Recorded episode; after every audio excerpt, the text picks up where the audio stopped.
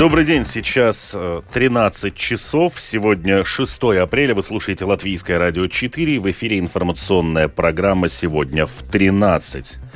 В Аукш-Даугаве и окрестностях продолжает подтапливать территории вместе с повышением уровня Даугавы. Сегодня в Риге в торжественной э, обстановке был открыт Саркан-Даугавский путепровод – Въезд в Юрмалу вновь становится платным, и там есть свои особенности.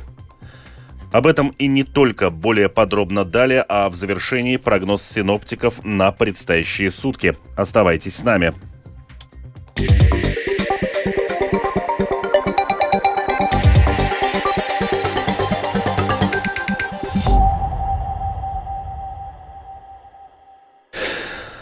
Любасты, Мешцемс, Малютки – это только часть дачных поселков вокруг Даугавпилса, которые затопило или частично подтопило во время разлива Даугавы. В каждом из них разная ситуация, которая меняется в течение дня. Для части владельцев летних домиков это не просто место летнего отдыха, а постоянное жилье. Пока люди наблюдают за развитием ситуации и спасают, что еще можно спасти. Подробнее в сюжете Сергея Кузнецова. Дачный поселок Кооператор находится сразу, за административной границей Даугавпилса. Это уже Ликснинская волость Аугрдавского края. Из дач вокруг города здесь ситуация самая оптимистичная. Но ну и тут вода подкрадывается к домам. Даугаву и дачи разделяет грунтовая дорога. Александр живет как раз рядом и наблюдает, как вода прибывает каждый день. Так что может произойти через день, через два массовое затопление участков. По крайней мере, здесь участков 20 окажется под затоплением. В первую очередь, вот первая линия. Здесь живет так еще достаточно людей, которым ну, просто окажутся в ситуации, сами понимаете, все зальется, мебель, все. Неприятная ситуация. Многие сейчас поднимают вещи на вторые этажи или чердак, что могут вывозят. Регулярно проверяют дома, так как боятся мародерства. В большинстве подвалов уже вода. В подвалах, если вода есть, это по-любому сырость в доме грибок. Ну сколько нужно теперь времени, чтобы просушить эти дома? Это только лето, и просто помню 13 год. Здесь соседи, которые, как они высушивали свои дома. Там, ну, а если еще какие-то пожитки остались, а у некоторых в гаражах машины стояли на зиму. Да, ну то есть это беда. Идем дальше. Алексей Мацкевич показывает самый критичный участок. Ну вот э, э, река, и вот э, туда метров 500 все затоплено. Вот это вот Даугава. Э, летом, вот когда мы ходим купаться, это вот спускаешься метров 6-7 крутой обрыв. Ну, просто не верится, сколько воды, потому что, ну, ну очень высоко она поднялась.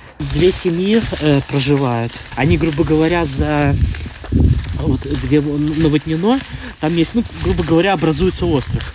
На лодке до, ну, до берега добирается и на работу. Так. Но больше всех пострадал поселок Любосты. Он полностью под водой. Добраться можно на лодке. Это также дачный поселок в нескольких километрах от Даугавпилса. Тем не менее, люди не хотят покидать свои дома, рассказывает технический директор Аугждавской краевой думы Валерий Лякса. В Любостях там живут люди, просто от эвакуации они отказываются, да, поэтому у них есть генератор, лодка и так далее. Ну да, убирают мебель, скажем, с первых этажей, проживают на втором этаже. Конечно, им всем предлагается э, эвакуироваться, да, но они отказываются. Ситуация очень простая. Все знают, что если что, можно позвонить э, нам в самоуправление или напрямую э, в УГДУ, то есть пожарно-спасательной службе. Это ситуация на 5 апреля, так как вода продолжает прибывать, и ситуация постоянно меняется. На момент создания сюжета в крае были затоплены 18 участков дорог. Около 40 домов отрезаны от суши, и люди на лодках добираются на работу и отвозят детей в школу. Затоплено более тысячи гектаров посевных площадей. Все озимые уже погибли. Также по лесным дорогам военные помогают добираться детям в школу из Двиетской волости, так как основные пути уже затоплены. В Думе самоуправления надеются, что правительство не забудет о своих словах помочь финансово в восстановлении края, отказавшись объявить чрезвычайную ситуацию. Сергей Кузнецов, Латгальская студия, Латвийского радио. Сегодня в торжественной обстановке был открыт Саркандауговский путепровод над железнодорожной веткой Рига-Скулте. Благодаря реализации этого крупного проекта грузовики уведут подальше от жилых кварталов, уменьшатся пробки. Саркандаугове соединение с Восточной магистралью. Важный этап в деле упорядочения транспортного потока в Риге, сказал вице-мэр Вилнис Терсис из «Нового единства». Tas dos iespēju kombinācijā ar austrumu магистраль. Это даст в комбинации с восточной магистралью, строительство которое планируют завершить в этом году, возможность перенаправить грузовой транспорт с набережной с улицы Зырню с улицы Перновас. Он сможет попасть в порт именно по этой магистрали и через путепровод на Саркандаугаве. То же самое и с потоком легковых машин. Самый прямой путь может быть через центр. Для многих он не самый быстрый, но именно поехав в объезд через Южный мост может быть быстрее. И на самой Саркандаугаве.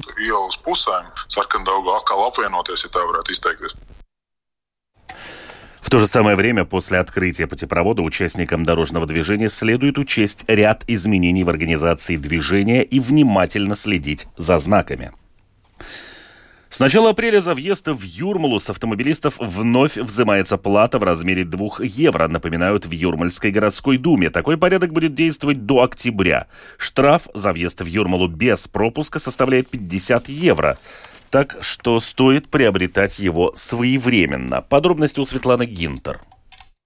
Представитель Юрмальской думы Занны Лейте предупреждает, в автоматах на въезде в Юрмалу наличные не принимаются. Местные жители это знают, а для туристов может стать неожиданностью. Но есть другие возможности оплаты. Так, самоуправление предлагает приобретать пропуска в электронном виде, а в мобильных приложениях Мобили, Европарк, Цитаделы или на сайте jurmala.lv. Trešo gadu caurlaižu автоматos pie iebraukšanas Юрмала. Уже третий год действует порядок, при котором оплатить въезд в Юрмалу в автоматах Предайны и Вайваре наличными нельзя. Заплатить за пропуск в автомате можно только платежной картой или бесконтактными платежными средствами, например, при помощи телефона, браслета или смарт-часов. Но за наличные деньги пропуск по-прежнему можно купить в супермаркете Риме в Лелупе, у концертного зала Дзинтари, а также также на стоянке в Майоре и около вокзала в Дубулте. Пропуск на въезд в Юрмалу с апреля по октябрь необходим для автомобилей, мотоциклов, квадроциклов и трициклов. На электромобили и транспортные средства, адаптированные для водителя-инвалида и зарегистрированные в ЦСДД с соответствующей отметкой, требования о пропуске не распространяется. При этом парковка в Юрмале бесплатна, в местах, где разрешена стоянка транспортных средств, за исключением частных парковок, поясняет Занна Лейте tā caurlaids var iegādāties. Оплатить въезд можно как до, так и после въезда в зону особого режима. Но пропуск должен быть приобретен в день въезда транспортного средства в Юрмалу до 23.59. С однодневным пропуском можно въезжать в зону особого режима неограниченное количество раз в день, на который приобретен пропуск. Пропуск действителен только для конкретного транспортного средства, регистрационный номер которого был указан при покупке. Automašīnas reģistrācijas numuru. Штраф за въезд без пропуска, если до полуночи он так и не оплачен, довольно велик. Составляет 50 евро, говорят в Юрмальском самоуправлении.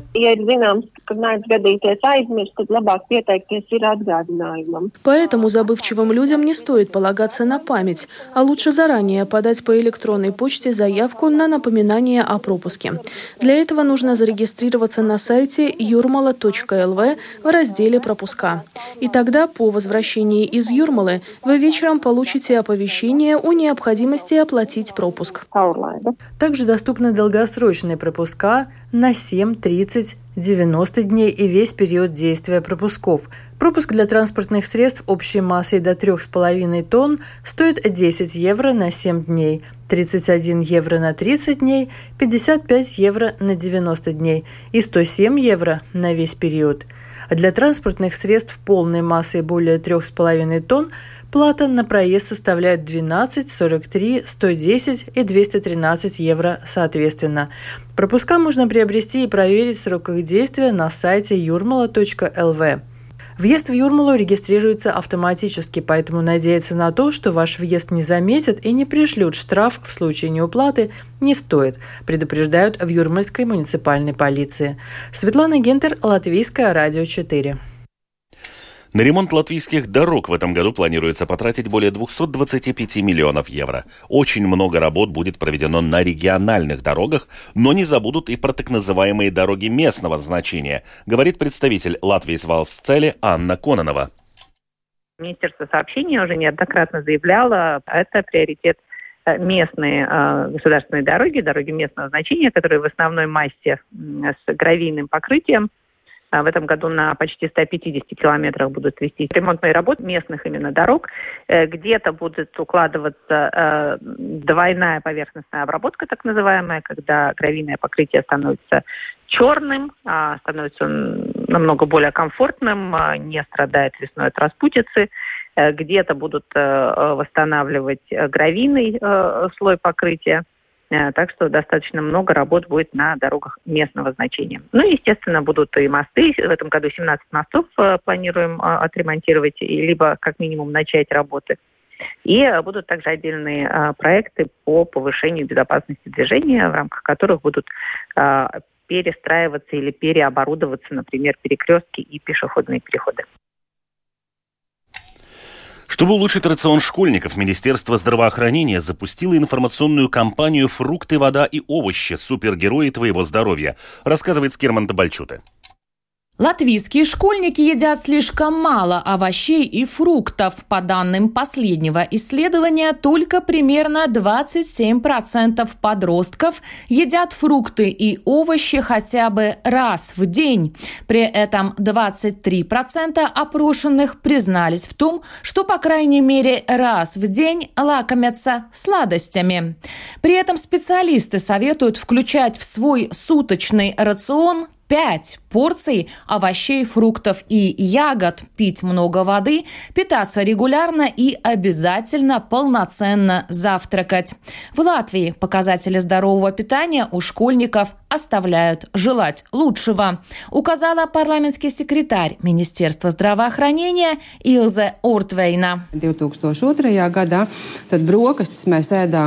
В 2002 году завтрак ели почти 74%, а сейчас только 54%.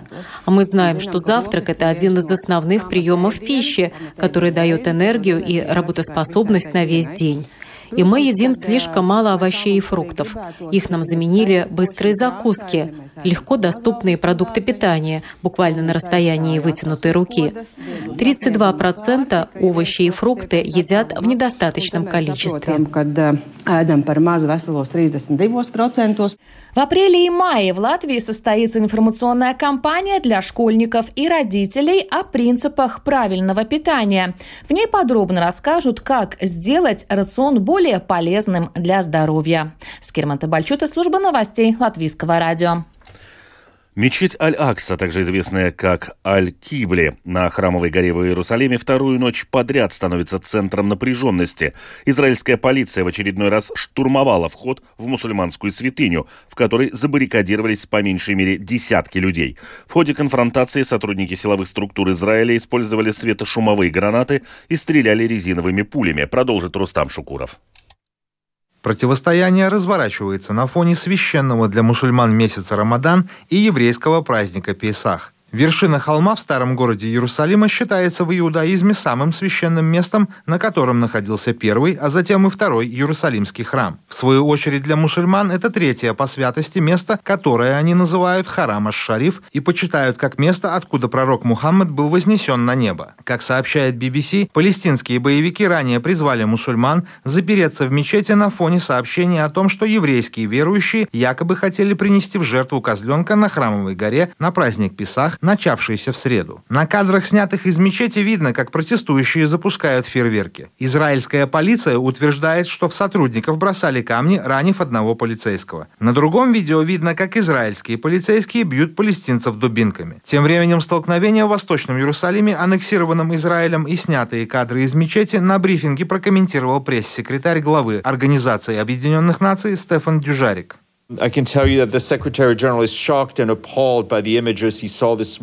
Я могу сказать вам, что генеральный секретарь шокирован и потрясен увиденными им сегодня утром кадрами насилия и избиений со стороны израильских сил безопасности в мечети Аль-Кибри в Иерусалиме. Священное для иудеев, христиан и мусульман время должно быть временем мира, а не насилия. Места поклонений должны использоваться только для мирных и религиозных обрядов.